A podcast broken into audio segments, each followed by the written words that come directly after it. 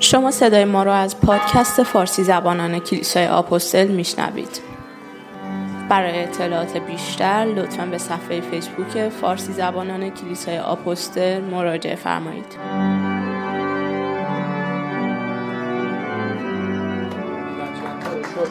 می‌کنیم تو رو ستایش می‌کنیم که تو به توسط روحت در بین ما هستی. پدر در نام عیسی مسیح قلبای ما رو لمس کن. حکمت از آسمان و صلح در دلهای ما بگذار. آمین. بفرمایید.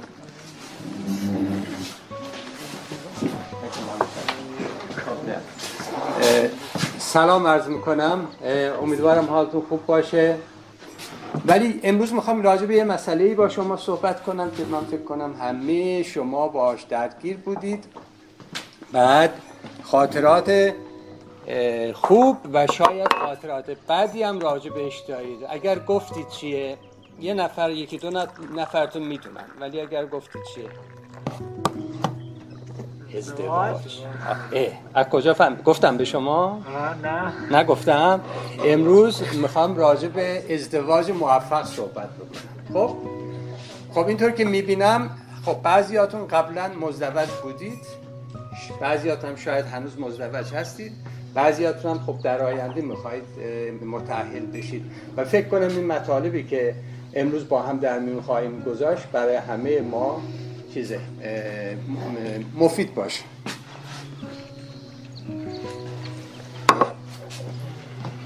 اینها قسمت هایی از این رو من از کلام خداوند در آوردم. قسمت های دیگرش هم از زندگی واقعی هم از زندگی خودم هم, هم از زندگی سی و یک ساله مترجمی خودم. چون که وقتی شما مترجم هستی دیگه همه جا میری دیگه. زندان هستی بازداشتگاه هستی بیمارستان میری روان, روان پزشک پیش روان پزشک میری. همه چیز و همه نوع اشخاص رو می‌بینی. و من سعی کردم یه چیزی که به فرهنگ ما می‌خوره رو درست بکنم. ولی اول از کلام خداوند شروع کنیم. آدم در یک دنیای کاملا عالی و کاملی زندگی می‌کرد. ولی با این وجود یک چیزی کم داشت و اون هم یک شریک و یک یار و یک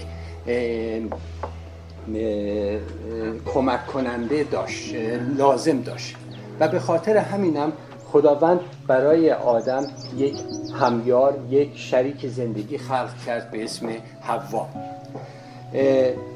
خداوند در همه ما یک نیاز عمیق برای مشارکت با یک جنس مخالف رو گذاشته. برای اینکه با شخصی که مخالف جنس خود ما هست یک شریک شریک زندگی بشیم.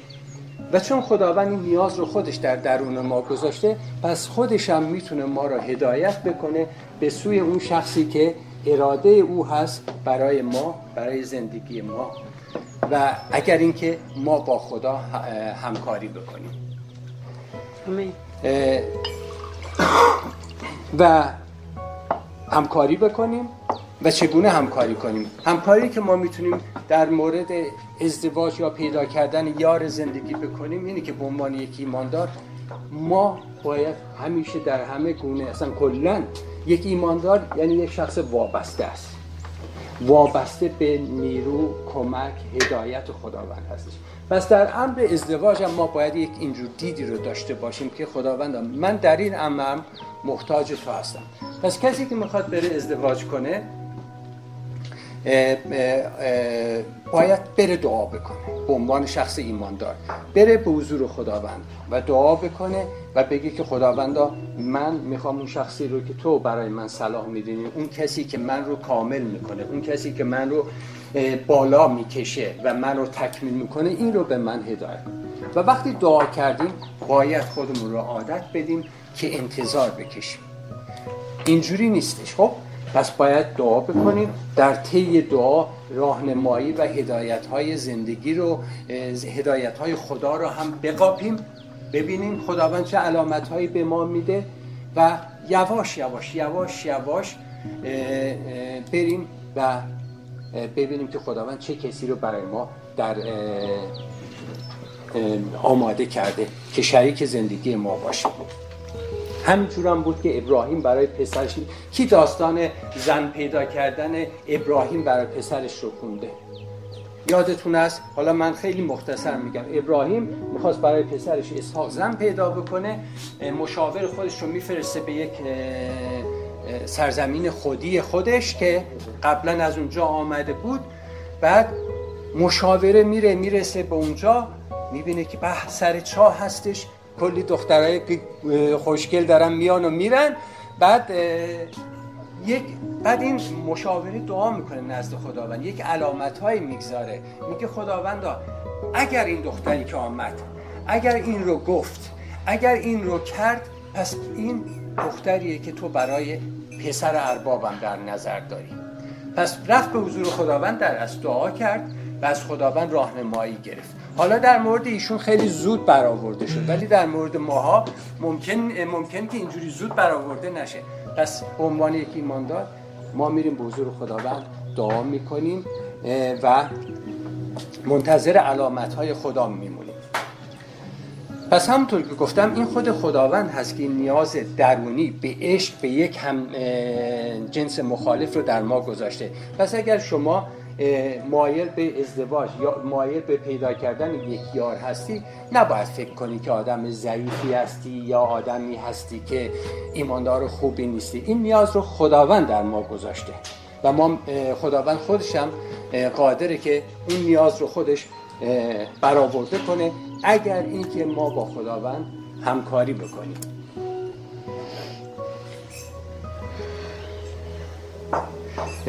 موقعی که شما اون یار اصلی واقعی نیمه دوم واقعی خودت رو پیدا کردی اون موقع خواهید دید که چقدر در شماها توانایی ها و استعدادهایی است که قبلا خودت هم حتی نمی‌دونستی. یک توانایی داری. چرا؟ چون نقش همسرینه که همدیگر رو دیگری رو بلند کنه تکمیل بکنه به اون خاندگی که خداوند براش تعیین کرده برسونه.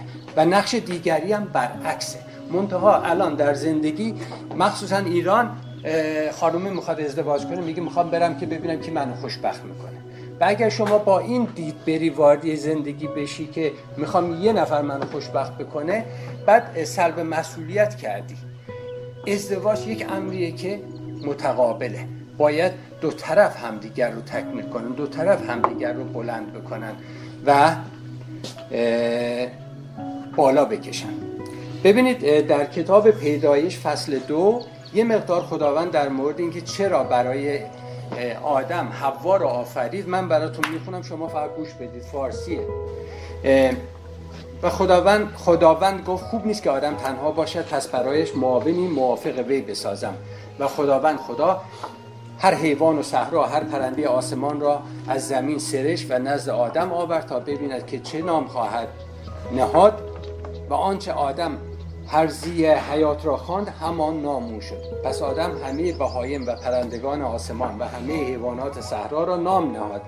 لیکن برای آدم معاونی موافق وی یافت نشد و خداوند خدا خوابی گران بر آدم مستولی گردانید تا بخفت و یکی از دنده هایش را گرفت و گوش در جایش پر کرد و خداوند خدا آن دنده را که از آدم گرفته بود زنی بنا کرد و وی را به نزد آدم آورد و آدم گفت همانا این است استخوانی از استخوانهایم و گوشتی از گوشتم. از این سبب نسا نامیده شود زیرا که از انسان گرفته شده است. و جمله کلیدی در اینجا این هست که میگه که از این سبب مرد پدر و مادر خود را ترک کرده به زن خیش خواهد پیوست و یک تن خواهد شد. و این یک تن شدن هم از لحاظ فیزیکی هستش هم از لحاظ روحی روانی هستش. زن و شوهری که به هم میپیوندن واقعا تبدیل به یک تن میشن. و به خاطر همین که خیلی موقع می‌بینید که وقتی زن و شوهر به علل مختلفی از هم جدا میشن همدیگر رو اذیت می‌کنن. آقای ول نمی‌کنه خانم رو سالها دنبالش میره. خانم هم بدجنسی می‌کنه. آقای رفته یکی دیگر رو گفته خانم هم میره که سعی می‌کنه ازدواج اونو به هم بزنه. چرا؟ چون به هم چسبیده بودن. اینا یک تن شده بودن. پاره کردن این خیلی سخته. و اتفاقا همین جمله رو هم عیسی مسیح در متای 19 آیه 3 تا 6 گفتش. ببینید چی گفتش.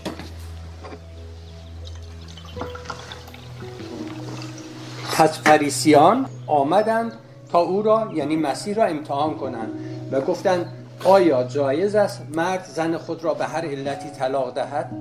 او در جواب ایشان گفت مگر نخوانده اید که خالق در ابتدا ایشان را مرد و زن آفرید؟ و گفت از این جهت مرد پدر مادر خود را رها کرده به زن خیش بپیوندد و هر دو یک تن خواهند شد. بنابراین بعد از آن دو نیستند بلکه یک تن هستند. پس آنچه را خدا پیوست انسان جدا نسازد. در از هدف خداوند اینه که زن و شوهر وقتی به هم میپیوندن تبدیل به یکی بشن و جدایی در بین اونها نشه. ولی خب واقعیت رو می‌بینیم که در جامعه طلاق و جدایی زیاد هستش دیگه. چون که اکثر زنها و اکثر خانمها وظیفه خودشون در مقابل هم و اکثر آقایون وظیفه خودشون رو در مورد همسرشون انجام نمیدن و در نهایت زندگی از هم میپاشه زن فکر می‌کنه همونطور که گفتم وظیفه مرد اون رو خوشبخت بکنه. مردم فکر می‌کنه که من زن گرفتم که اون منو خوشبخت بکنه اون آرامی وارد زندگی من بکنه. ولی واقعیت اینه که زن باید بهترین تلاش رو بکنه که شوهر بره بالا. و شوهرم بهترین تلاش رو باید بکنه که زن بره بالا. اون موقع هست که این دوتا همدیگر رو هم تکمیل می‌کنن هم دیگر رو خوشبخت می‌کنن. بدهید. تا به شما داده شود. پیمانه پر فشرده و تکان داده شده. این تنها در مورد در مورد دادن هدایا به کلیسا نیست. کلا در مسیحیت اگر می‌خوای بگیری باید بدی. باید ببخشی. و محبت و ازدواج هم همینه. منتها متاسفانه ازدواج مخصوصا در ایران فکر کنم الان در همه جا اینجا اینجور است که صحنه رقابت شده. یعنی زن و شوهر با هم ازدواج می‌کنن. صحنه رقابت شده صحنه قدرت طلبی بر همدیگر شده. صحنه این شده که من باید سوار باشم. من با حرف من باید پیش بره. و این باعث میشه که در نهایت هم دور که گفتم زن و شوهر نتونن ادامه بدن زندگیشون رو و زندگی براشون تلخ میشه. اول قرنتیان 13 محبت حلیم است. حلیم و مهربان است. محبت حسد نمی‌برد. محبت کبر غرور ندارد. اطفار ناپسندیده ندارد و نفع خود را طالب نمی شود خشم نمی گیرد سوء زن ندارد از ناراستی خوشبخت نمی گردد ولی با راستی شادی می کند در همه چیز صبر می کند و همه را باور می نماید در همه حال امیدوار می باشد و همه چیز را متحمل می باشد این مشخصه های محبت هستش که کلام خداوند به تنها به زن و شوهر نمیگه به همه ما میگه. میگه که یعنی من و این برادرم باید این گونه با هم دیگه رفتار کنیم. پس فکر می‌کنه که چقدر بیشتر یک زن و شوهر این نوع محبت رو باید با هم دیگه داشته باشن. بسیار بیشتر از اونی که من و با یه نفر تقریبا غریبه این محبت رو دارم. پس. می‌خوای ازدواج بکنی؟ حالا ممکنه بعضیاتون میگه آقا من این رو که نمی‌تونستم حالا دیگه ازدواج کردم الان چیکار بکنم؟ برای اون هم چاره ای هستش اگر واقعا اراده باشه برای اون هم چاره ای هستش پس اول شما وقتی میخوایی با کسی وارد یک رابطه بشی میخوایی ازدواج بکنی اول برو به حضور خدا. مثلا الان که ایماندار هستیم تبدیل به خلقتی جدید شدیم از نظر خداوند. پس با خودمون رو درسته؟ از اسارت های خیلی از اسارت ها شاید آزاد شدیم ولی چقدر ما از در دنیا آزاد باشیم به همون اندازه وابستگیمون باید به خداوند بیشتر باشیم برعکس چقدر ما وابسته به خداوند باشیم اتفاقا اون موقع آدم آزادی هستیم. پس دعا می‌کنیم صبر می‌کنیم علامت هایی که خداوند به ما میده رو در یک مدت طولانی میسنجیم بعد تصمیم می‌گیریم. یکی از کارهایی که قبل از وارد شدن به یک رابطه باید ما انجام بدیم این است که باید شخص رو در دراز مدت آزمایش کنیم کافی نیست دو ماه سه ماه. همه می‌تونن فیگور بیان تو این دو سه ماه همه می‌تونن یه نقش یکی دیگر رو برای شما بازی بکنن در عرض دو ماه سه ماه شیش ماه. برای مدت طولانی با شخص باید آدم ارتباط داشته باشه. منظور من این نیست که برید مثلا یه هفته بمونید خونش بیاد. منظور من اینه که با هم رفت آمد داشته باشید. بیرون برید. با دیگران ملاقات داشته باشید. و ببینید که این آقا فرض کنید این آقا با دیگران چگونه رفتار با گارسون تو, تو رستوران چجوری حرف می‌زنه؟ خواهر و مادرش رو باش چگونه رفتار می‌کنه؟ آیا دست به زن به روی خواهرش داره یا نه؟ اگر اینا رو داره مطمئن باشید ده برابر بیشتر با شما خواهد کرد. چون که اون موقع که ازدواج کرد خودش رو مالک شما خواهد دونست. و اگر این کارا رو نمی‌کنه اگر واقعا یک شخص حلیم و مهربونیه بدونید که با شما چه کار خواهد کرد. برعکس اگر خواهرش رو چشمش می‌ذاره شما رو روی سرش خواهد گذاشت. اینها رو خیلی مهمه که اینها رو آدم توجه کنه آیا طرف بی تربیته تو ترافیک شیشه رو می‌کشه پایین هرچی از دهنش برمیاد به مردم میگه بعدا میاد برا ما دم در برا من دست گل میاره. مطمئن باش این آدم یک آدم متظاهری هستش. شما نمی‌تونی با دیگران هر جور دهنت رو باز کنی صحبت بکنی بعد بیای بگی ولی با تو من یکی دیگه هستم. و فراموش کن این مسئله رو که من عوضش می‌کنم. من آدمش می‌کنم. فراموش کنید این کارا رو فکر اونایی که ازدواج نکردن رو میگم ما. اونایی که ازدواج نکردن. شما اگر علامت های خطر رو می‌بینی خودتو بکش عقب. مگر اینکه خداوند اون شخص رو ملاقات کنه دلش رو عوض کنه تبدیل به یه شخص دیگه ای بکنه.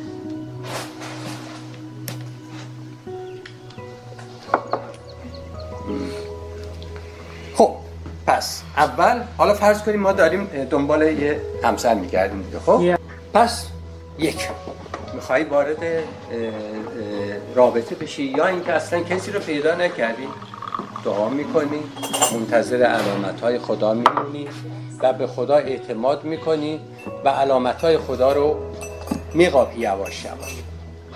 و اگرم کسی رو پیدا کردی همونطور که خدمتون ارز کردم طرف رو در دراز مدت در دراز مدت امتحان بکنید ببینید یکی است. البته نه همه. بعضیا هستن اونقدر زرنگن که زبونشون هم اول تا مدت زیادی کنترل می‌کنن. ولی یکی از مشخصه های دل انسان زبونشه. یک مشخصه های دل انسان زبونه. کلام خداوند در مورد دل چی میگه یا زبان چی میگه؟ میگه که زبان از زیادتی دل سخن می‌گوید. یعنی هر آنچه که دل ازش پره همون میاد رو زبون میریزه. پس خیلی مهمه شما وقتی با یکی رفتار می‌کنید ببینی آدم چجوره ببخشید قلتاق بی تربیت چجوری؟ همش داره راجع به دانمارک بد میگه همش داره فش میده همش راجع به دیگران محکوم می‌کنه. خودش اینجا مثلا از کلی امکانات استفاده می‌کنه ولی همش نق می‌زنه همش منفیه بدون که بیشتر از اون با شما خواهد بود. تا بخوای لباس بپوشی بهت خواهد گفت این چیه پوشیدی اون چیه پوشیدی چرا این کار کردی چرا اون کار کردی؟ پس زبان طرف رو شما باید برید تو بحرش. ببینید که زبان چه نوع, چه نوع روحی در اون شخص قرار داره. آیا زبان شیرینه؟ این شخص لطیفه؟ آیا با فیض با دیگران رفتار می‌کنه؟ یا اینکه یه ذره کسی پاشو روی کفشین گذاشت می‌خواد, می‌خواد که بگیری گلوشو بفشوره و اونو بکشه چون می‌دونی چیه؟ چون یک عمر میخوایی بری باش زندگی کنی یک عمرم زندگی نکنی یه دوتا بچه میارید بعد دیگه تا آخر عمر بازم وابسته به اون هستی. پس بهتره پیشا پیش آدم با فکر این کارا رو بکنه.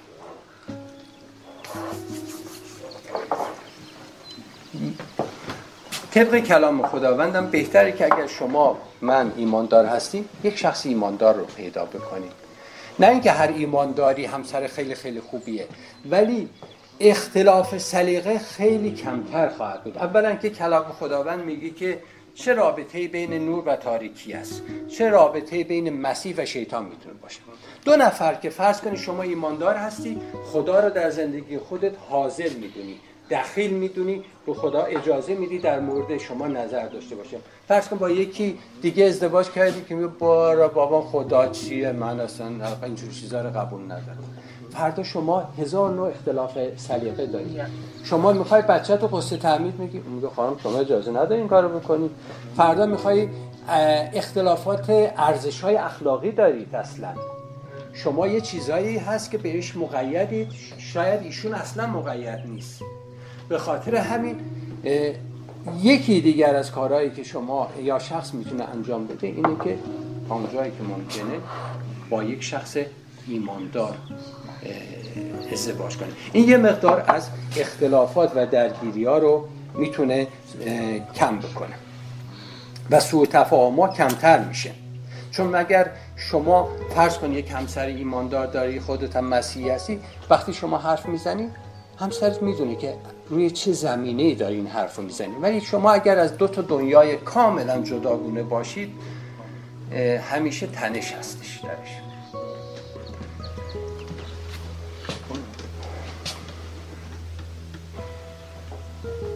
حتی دو تا زن شوهر معمولی که از دو شهر مختلف با دو فرهنگ مختلف از دو تا فرض کن استان مختلف ایران اومدن و دو نوع فرهنگ مختلف دارن اینا کلی با همدیگه اختلاف پیدا می‌کنن. همین 500 کیلومتر فاصله فرض کن بین آذربایجان با فلانجا یا فاصله 500 یا 1000 کیلومتری بین تهران تا جنوب. باعث میشه کلی تفاوت های فرهنگی باشه.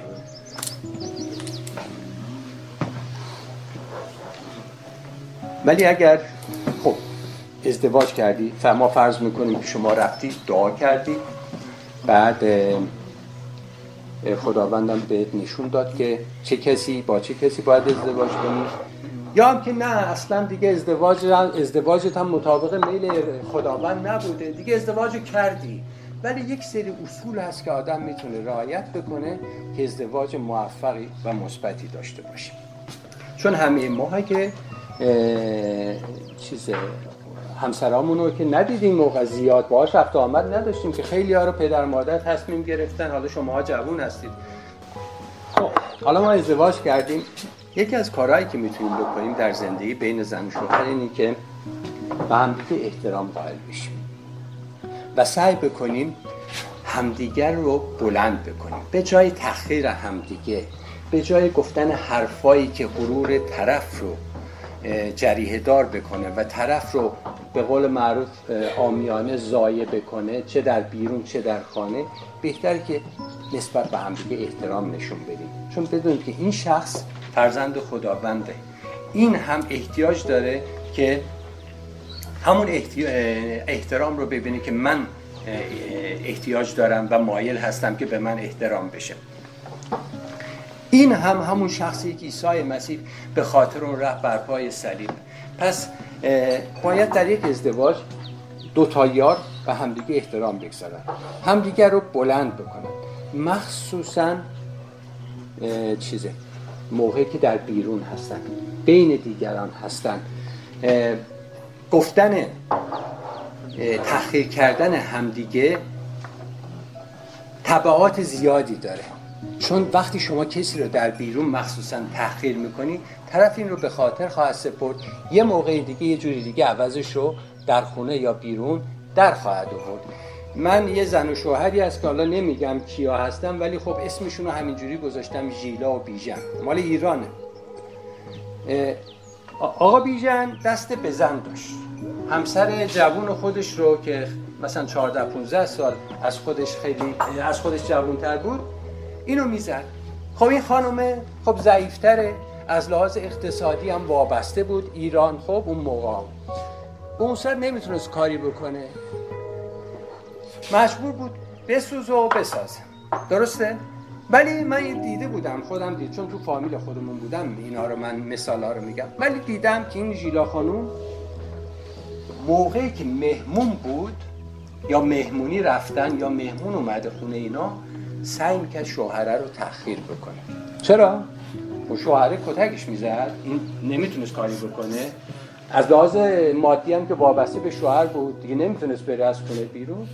بعد وقتی مهمون می اومد سعی می‌کرد این مرده رو که خیلی بهش احترام هم میذاشتن تو کوچه و بازار بیژن بیژن بلده غذا درست کنه. ها ها ها ها. این یه نمونه. خب شوهر حالا شوهره رو همه واقعا بهش احترام میذاشتن چون وضع خوب نمی‌دونم اسم و رسمی داشت یهو طرف رو تو مهمون پیش مهمونا زایه می‌کرد. شما فکر می‌کنید بعدش چی می‌شد؟ دوباره برمیگشت بیشتر احسن. آقا بیژن بیشتر کتک می‌زد. بعد ژیلا خانم بیشتر جریه دار می‌شد و این کار رو بیشتر و بیشتر انجام داد. و این یه سیکل زندگی اونا شده بود. همطور که میگم اونا از فامیلای ما بودن. به خاطر همین من اینا رو چیزی نیست که علکی بگم به شما چون دیدم و می‌دونم میگم اینا. ای زنان شوهران خود را اطاعت نمایید چنان که در خداوند میشاید. و ای شوهران زوجهای خود را محبت نمایید و با ایشان تلخی نکنید تا اینکه دعاهای شما شنیده شود. نه ژیلا خانوم شوهر خودش رو محبت می‌کرد. نه آقا بیژن همسر خودش رو به مانند جان خودش دوست داشت. در اینجا اگر ما ایماندار هستیم یکی از این دوتا باید شروع بکنن خودشون رو بشکنن تا این سیکل بشکنه. اگر این سیکل همینجوری ادامه پیدا بکنه نه تنها بهتر که نخواهد شد بدتر و بدتر هم خواهد شد. و برای یک نمونه ای بگم دو تا زن و شوهر بودن تو آمریکا. این دو تا زن و شوهر همیشه سر این که چه کسی کیس آشغال رو باید ببره تو سطل آشغال بیرون خونه بگذاره با هم دعوا داشتن. هر روز یعنی این دیگه اصلا دیگه نکته مشخص زندگی اینا شده بود که مردم می‌گفت تو باید بری من میرم بیرون کار می‌کنم این کارو می‌کنم اون کارو می‌کنم همش تو خونه هستی. زنه هم می‌گفت تو مرد خونه هستی تو باید بری این کارا رو بکنی منم داخل خونه دارم فلان کارا رو می‌کنم. لج و لج بازی تا اینکه این خانومه یه دوست پیدا می‌کنه دوسته میگه که من میرم کلیسا این موقع میز خانم هم که از دست این مرده دیگه آسی بود دیگه. میگه خدا رو شکر منم اولا میام از این به بعد منم میام کلیسا. شروع می‌کنه هفته یکی دو بار میره کلیسا. و ایمان از شنیدن میآید و آن هم شنیدن کلام خداوند. درسته؟ شروع می‌کنه کلام خداوند رو میشنوه در مورد اینکه باید خودت رو بشکنی در مورد اینکه باید ببخشی در مورد اینکه باید شوهر خودت رو احترام بگذاری و شوهرم باید تو رو به مانند جان خودش دوست داشته باشه. یواش یواش شروع می‌کنه این خانوم. دیگه صبح کیسه آشغال بر میداره خودش می‌بره برمیگرده. یه مدتی طول می‌کشه آقای می‌بینه که ای اصلا دیگه ما دلش تنگ شده بود. می‌گفت چی شد بس آخه این دعواها اینا؟ چرا این چجوری شده؟ همینجور خودش برمیداره میره میاد. هر روز صبح ما با این سر این مسئله باید با هم یه جر بحثی داشتیم. بعد میگه خانم یادش میفته که این خانم هفته یکی دو بار میری کلیسا. میگه خانم شما کجا میری هفته ای اسرا؟ میگه فلان کلیسا میرم. اگه دوست داری تو هم بیا با من. آقای میره. اونم کلام رو میشنوه اونم ایمان پیدا می‌کنه و شروع می‌کنن هر دو میرن کلیسا و هر دو میشکنن غروراشون رو می‌گذارن زمین.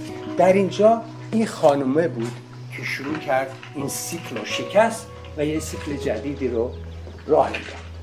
پس کسی که ادعا داره خیلی می‌دونه خیلی روحانیه همون شخص باید این سیکل رو بشکنه.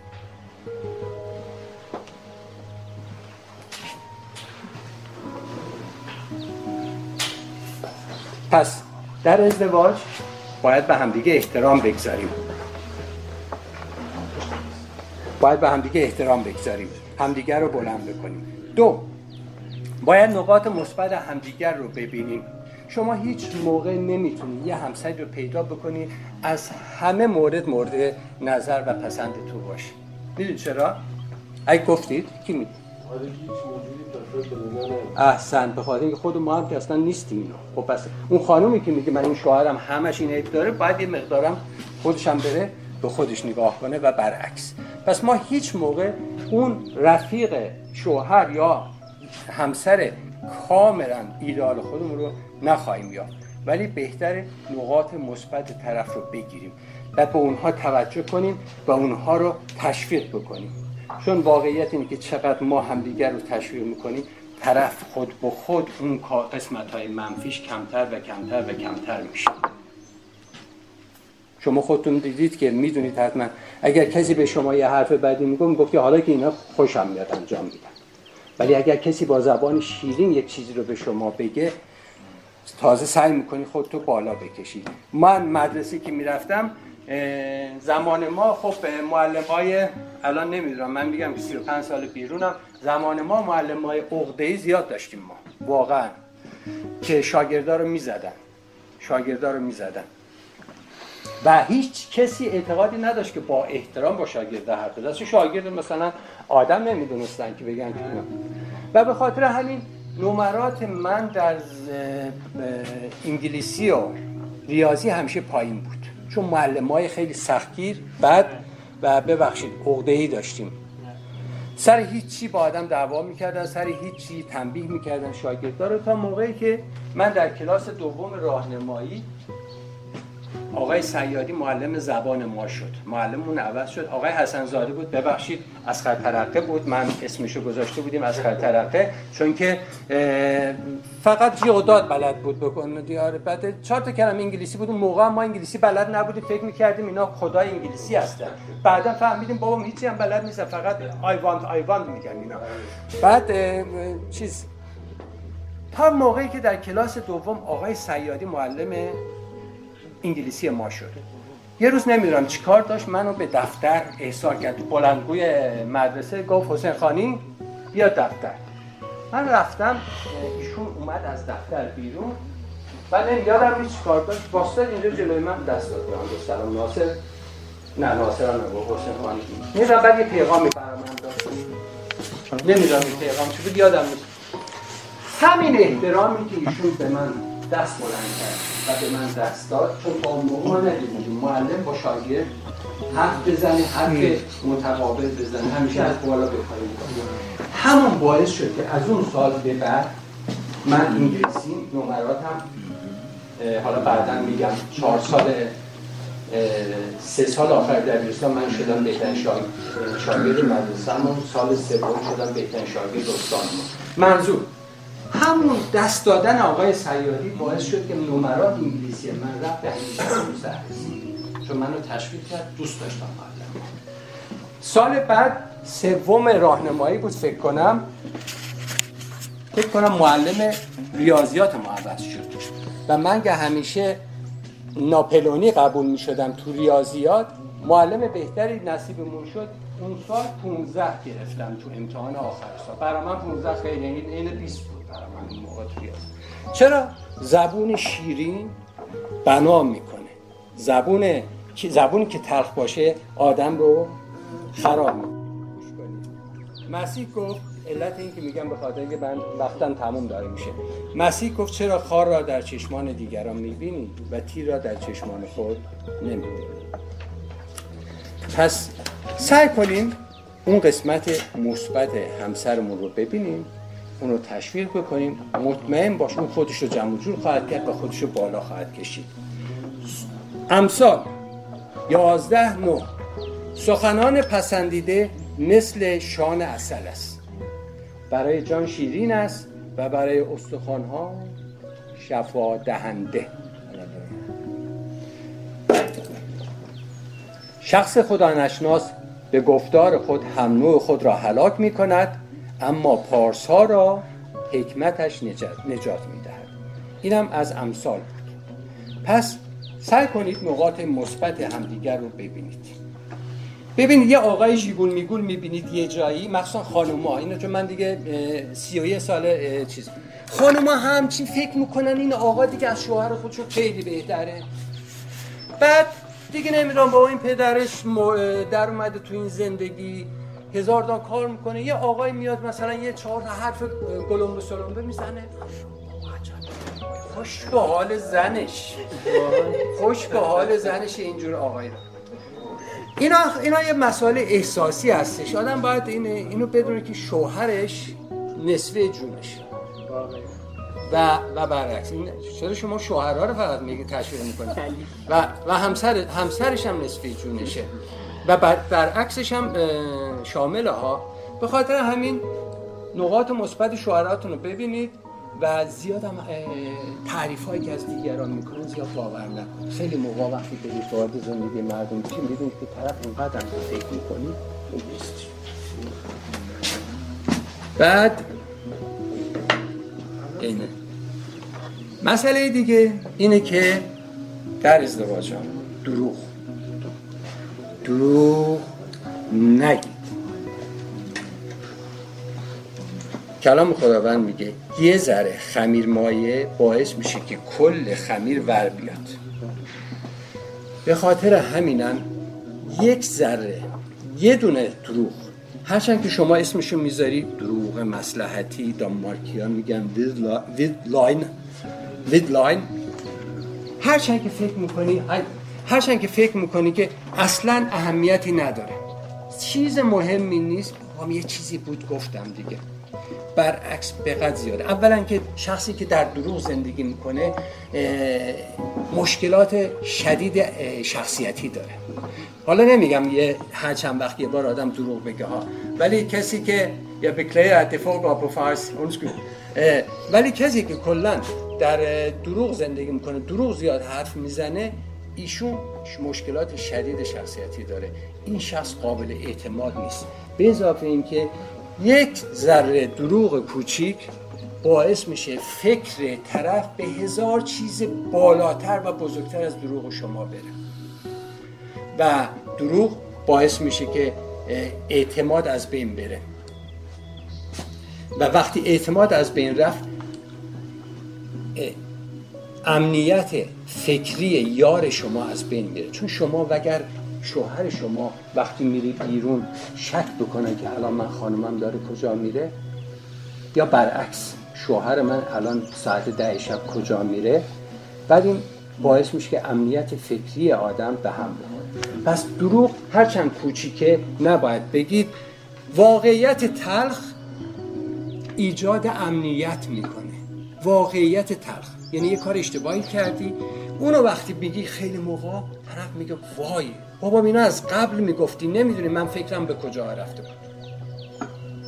به خاطر همین دروغ نگید به هم دیگه. هرچند دروغ مسلحتی مطلب دیگه اینه که در عین اختلافات در عین درگیری ها در دین در عین بحران ها با همدیگه با انصاف رفتار کنید. انصاف رو نسبت به همدیگه رعایت بکنید. موقعی که با هم نظام می‌کنید. حتی موقع مشاجره مشاجره لفظی دیگه. خب مشاجره سعی, سعی کنید به خود اون مسئله که نسبت بهش با هم مشکل دارید بپردازید. اگر فرض کنید خانومه رفته فرض کنید خیلی بیش از اونی که باید پول خرج می‌کرده پول خرج کرده آقای ناراحته نباید این مسئله رو بکشه به پارسال یادت پارسال هم این کاری کردی؟ یادت سه سال پیش هم این کاری کردی؟ اصلا مادر تو اینجوری بود اصلا خواهرت اینجوری بود اصلا پدرت اینجوری بود بعد می‌دونی چیه؟ در موقع درگیری ها اون مسئله ای که برای شما مهمه به همون توجه کنید.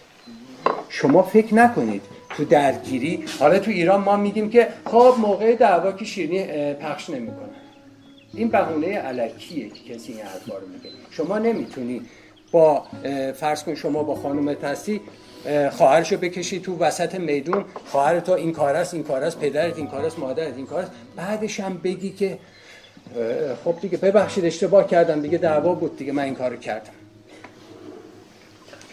پس برای چون که کلام چیه؟ شمشیره. وقتی می‌زنی زخم ایجاد می‌کنه. و زخم چی ایجاد می‌کنه؟ جاش میمونه. و هر موقع این خانم یا آقا به این زخم نگاه می‌کنه یاد اون حرفای شما میفته پس سعی کنید کنترل زبان داشته باشید. خودم هم میگم برای خود منم هست. که وقتی با همسرتون درگیری پیدا می‌کنید راجع به خود اون مسئله باش, باش صحبت بکنید پس در راجع به خود مسئله صحبت بکنید دیگران رو نکشید پای شما انتظار نداشته باش. به خواهر و برادری که 20 سال 30 سال با همسر شما خواهر و برادر بوده پدر بوده هر چی دلت بخواد بگی بعدش هم بری با یه زنجیر طلا بخری بعد یه دونه لباس بخری بیای بگی که بفرما تموم شد. بهتون قول میدم اون حرف هیچ موقع فراموش نخواهد شد مگر اینکه واقعا مگر اینکه واقعا برید ازش عذرخواهی بکنید. بگید که من این کار نمیباید می‌کردم. مسئولیت رو به عهده بگیرید. نه اینکه بگید خب تو اینو گفتی منم اینو گفتم. مطلب دیگه این است که هیچ موقع همسرت رو وادار نکن بین شما و خانوادش کسی رو چیز کن انتخاب کن. یا من هستم یا مادرت. یا من هستم یا خواهر مطمئن باش در اکثر موارد خواهرش انتخاب کن چون اون خونی است رابطهشون خونی است پس خودت خودت رو خراب می‌کنی. این کارا رو نکن. شما نمی‌تونی یک عزیزی رو از عزیزت بگیری بعد انتظار داشته باشی یک رابطه خیلی گرم زن و شوهر خیلی خوب و خوشبختی باشه. نمی‌تونی باشی که وقتی طرف اجازه نداره پیش مادرش بره بعد برای شما یه زن خیلی خیلی گرم و مهربونی هم باشه. تماس فیزیکی. یاد بگیریم یاد بگیریم دست روی هم دیگه بذاریم. دیدی که قدیما که اصلا مثلا مرد اصلا محال بود دست اینجوری بذاره رو زنش. او می‌گفتن عجب آدم میاد. مسئله ای نیست. گاهگاهی دست روی شونه همسر آدم بذاره. گاهگاهی یک بوس روی گونه طرف بده و نوازش بکنه. دست علامت اکسپت علامت قبولت دارم. دوستت دارم. اینا هستش. بعد در اصل اگر هیچ موقع هیچ کارو نمی هیچ موقع در زندگی این کارو نکردید به احتمال زیاد هیچ موقع هم همسر تو دوست نداشتید. چون محال آدم کسی رو دوست داشته باشه و هیچ هیچ موقع دست روی فرض کن کمر شونهش این برون برش نذاشته باشه. این شما وقتی دست می‌ذاری روی شونه روی سر همسر دینا یعنی که دوستت دارم به اون شوهر یا همسر احساس امنیت میدی. احساس امنیت باعث میشه که شما یک همسر بهتری نصیبت بشه. ببخشید همدیگر رو همونطور که خداوند شما رو بخشید است. سعی بکنید کلام خداوند میگه نگذارید آفتاب خش آفتاب بر خشمتون غروب بکنه. خب پس اگر با هم دعواتون شد حرفتون شد سعی کنید تا اونجایی که ممکنه شب حالا لازم نیست من با هم خیلی خیلی دوست باشید شب موقع خواب. ولی لاقل اصر با هم دعوا کردید روز دعوا کردید. مثلا شب می‌خوای بخوابی حسن شب بخیر. میبینمت فردا. مثلا. همین کافیه. همین کافیه. تا اینکه برگردی اینجوری تا صبح اون بهت پشت کنه شما بهش پشت بکنید نه تو میخوابی نه اون میخواب. چون هر دوتاتون هرس می‌خورید دیگه. نه خواب دارید نه هم که با هم آشتی هست به خاطر همین اختلاف دارید اوکیه اوکیه. ولی چیزه. عزیزم شب بخیر. خوابیدن می‌دونی چرا؟ دعواتون شد. دشمنت که نیست. دعواتون شده ولی دشمنت که نیست. ما در دعوا مردم رو به عنوان همسرمون به عنوان دشمن تلقی می‌کنیم. هیچ موقع از بچه ها به عنوان سلاح استفاده نکنید. هیچ موقع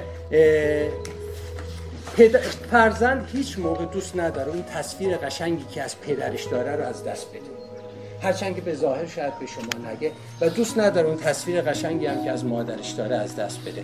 تا اون جایی که ممکنه تا اون جایی که ممکنه و خطرناک نیست سعی بکنید تصویر پدر و مادر رو نزد فرزند خراب نکنید. مگر اینکه بچه خودش به سنی رسیده باشه و خودش خیلی مسائل رو ببینه بفهمه و بگه که من با بابام نمی‌خوام رابطه داشته باشم. یا مثلا دیدم که مامانمو می‌زنه و من دوست ندارم مثلا اینجوری باشه. ولی خراب نکنیم. پدر و مادر رو نزد مسئله بعدی مسئله بعدی اعتیاد هستش. شما نمی‌تونی اهدافی که خداوند برای زندگی شما قرار داده اینها رو بهش برسی اگر اینکه در اعتیاد در اسارت به چیزی. اسارت الکل اسارت قماربازی اسارت مواد مخدر و چیزهای دیگه. شما نمی‌تونی. شما وقتی یه بدنی داشته باشی که دائما میگه می‌خوام می‌خوام بخورم می‌خوام بکشم اینا هیچ موقع فکر و اراده قوی برای انجام برای یک زندگی هدفمند شما نخواهید داشت. و اعتیاد باعث خواهد شد که شما استاندارد خودت رو پایین بیاری تبدیل به یک آدم خودمرکز بشی و دائما فکر می‌کنم که چگونه خودم رو فقط ارضا بکنم. مشروبمو بخورم نمی‌دونم موادمو بزنم و بی توجه خواهی بود نسبت به همسرت نسبت به فرزندات نسبت به کارت نسبت به تحصیلت و والدین خودت و فرزندان خودت رو خانواده خودت رو از خودت دور می‌کنی و محبتی رو که تو باید به اونها می‌دادی رو از اونها دریغ می‌کنی. و یک غمی هم وارد زندگی اونها میشه و باعث تحقیر نام مسیح هم آدم میشه. اگر اینکه آدم مسیحیه ولی 24 ساعته داره قمار بازی می‌کنه یا اینکه در اعتیاد هستش. و آخرین نکته و آخرین نکته نه دو تا هست ولی اون هر دوتاش خیلی کوتاهه. هیچ موقع خشونت فیزیکی و خشونت روانی رو قبول نکنید. هیچ موقع نگید که حالا زد منو حالا زد منو. اگر می‌بینید این کاری که داره ادامه پیدا می‌کنه برید کمک بگیرید. و برای طرف هم کمک بگیرید که طرف شفا پیدا بکنه معالجه بشه اینا. فکر, نگ... فکر نکن که حالا چون من مسیحیم حالا این منو زده سه, سه ساله داره منو می‌زنه چهار ساله داره منو می‌زنه من الان دارم بگم میگن که این زن خوبی نیست. خشونت فیزیکی و روحی رو قبول نکنید. مسئله آخر با اونی که خیلی خیلی خیلی خیلی مهمه اگر گفتید چیه؟ اگر گفتید چیه؟ در یک ازدواج حرف زدن. حرف زدن با هم دیگه. مسئله که بیشتر موقع در ازدواج صورت می‌گیره که آقای خسته میاد خونه خانم خسته است خانم از صبح تا شب با بچه ها بر رفته آقا هم رفته سر کار. آقا چیکار می‌کرد؟ هیچ خانم دیگه سر کار بودم دیگه مگه نمی‌دونی چیکار می‌کردم؟ خانم شما چیکار می‌کردی؟ هیچی من داشتم خیلی ببخشید با طول راحت امروز کنم خب؟ خب؟ بعد این باعث میشه که باعث می... این حرف زدن نیست. شما شاید بگید آخه من هر اتفاقی نیفتاده. باشه. اتفاق نیفتاده. باش بگو امروز چه جوری بود؟ چه کارهایی اتفاقات کوچیکی افتاد در سر کار حرف زدن حرف زدن با همدیگه شفافیت ایجاد می‌کنه. شما اگر هیچ موقع یه شوهری دارید هیچ موقع صبح میاد شب میاد ولی هیچ موقع تو نمیگه چیکار می‌کنه شما خود به خود افکاری داری درش. شک می‌کنید اون داره چیکار می‌کنه چون به همین هم خانومه اگر مرموز هستش شما فکر می‌کنید میگه که چرا اینجوریه. به خاطر همین راجع مثلا هم آره امروز رفتم سر کار اتفاقا فلانی رو دیدم. اتفاقا این شد این شد. حرف زدن یعنی اینکه اولا که من برای تو ارزش قائلم. برای تو ارزش قائلم که می‌خوام باهات حرف بزنم. دو یعنی اکسپت می‌کنی. دو شفافیت ایجاد می‌کنه شفافیت وقتی ایجاد می‌کنه اعتماد ایجاد می‌کنه و وقتی اعتماد بین زن و شوهر است زندگی زناشویی بهتری. شما داری یه زن بهتری نصیبت شده و یه شوهر بهتری نصیبه شده. خداوند همه شما رو برکت بده. من می‌خواستم بعد از این دعا بکنیم با هم دیگه ولی مهمونامون خب عجله دارم منو ببخشید. یه دفعه دیگه می‌تونیم در مورد این مسائل دعا بکنیم. شاید شما بگی که آخه من الان با کسی ازدواج کردم. خیلی اخلاقای این و اون داره. این چیزهایی که شما شنیدید و با دعا اگر بری شما می‌تونید اون سیکل بد رو یواش یواش به کمک خداوند عوض کنی ناامید نشو نگو که خب من که اون موقع نمی‌دونستم چه جوری باید شوهرم رو انتخاب کنم یا زنم انتخاب کنم. ولی حالا که انتخاب کردی می‌تونیم با انجام محبت با محبت همدیگر رو بنا کنیم به ازدواج بهتری نصیب بشه تاک